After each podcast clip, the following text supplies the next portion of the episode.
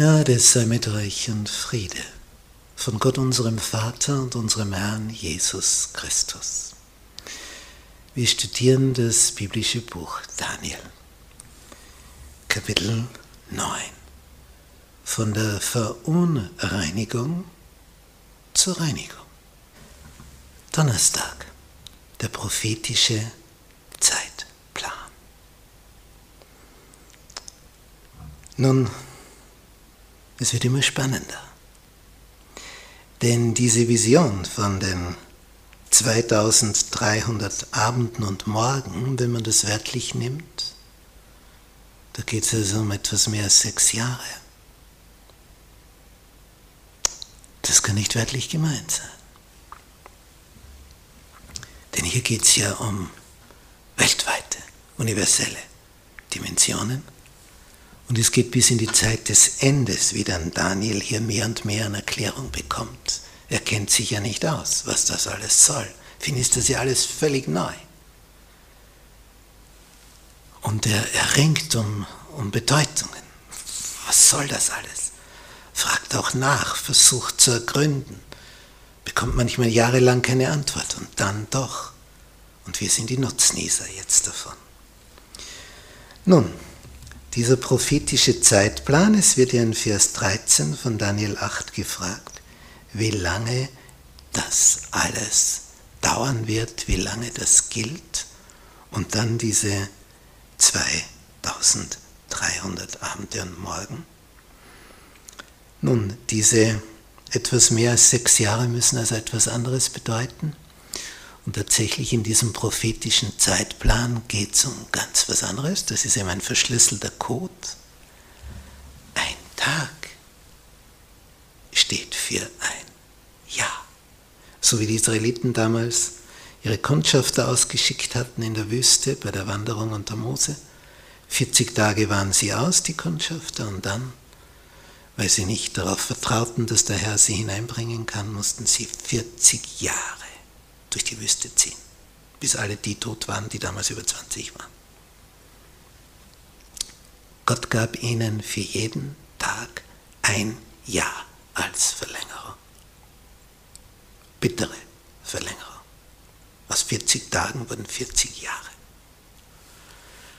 Und hier in der Prophetie stehen diese 2300 Tage für 2300 Jahre.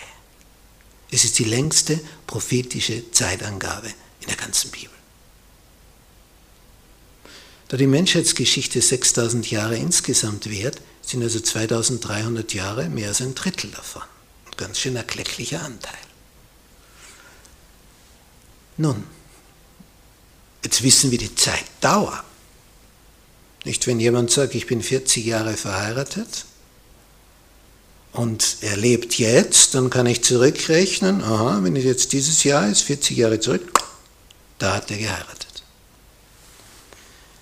Wenn es aber zum Beispiel heißt, die waren 40 Jahre verheiratet, dann weiß ich nicht, wann die geheiratet haben. Weil wann ist dann einer davon gestorben? Ich weiß weder den Beginn, noch weiß ich das Ende. Und so ist es hier. Daniel erfährt die Insgesamtzeit, 2300 Jahre, aber er erfährt keinen Beginn und damit weiß er auch kein Ende.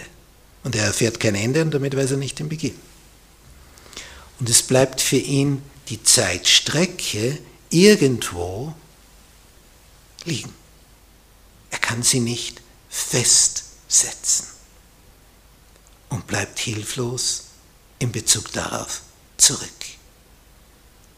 Es ist für ihn vieles undurchschaubar. Es ist so undurchschaubar, es wird hier so dargestellt, aufgrund der vielen, vielen neuen Dinge, dass Daniel so überfordert ist, dass es am Ende heißt, im letzten Vers von Kapitel 8, im Vers 27, und ich, Daniel, war erschöpft. Und ich lag einige Tage krank. Der ist fertig. Der kann das körperlich gar nicht packen. Er ist aber ein Prophet, ein Geliebter Gottes. Danach stand ich auf und verrichtete meinen Dienst beim König. Und ich wunderte mich über das Gesicht. Und niemand konnte es mir auslegen. Bekommt also Visionen, erfährt manche zusätzlichen Bedeutungen, aber das große Ganze unklar. Aber es nimmt ihn so sehr her, diese Vision, dass er tagelang hinterher erschöpft ist und keine Arbeit durchführen kann beim Dienst, als Diensthabender des Königs. Er ist überfordert mit all dem, was er da sieht. Denn es wird sukzessive eröffnet.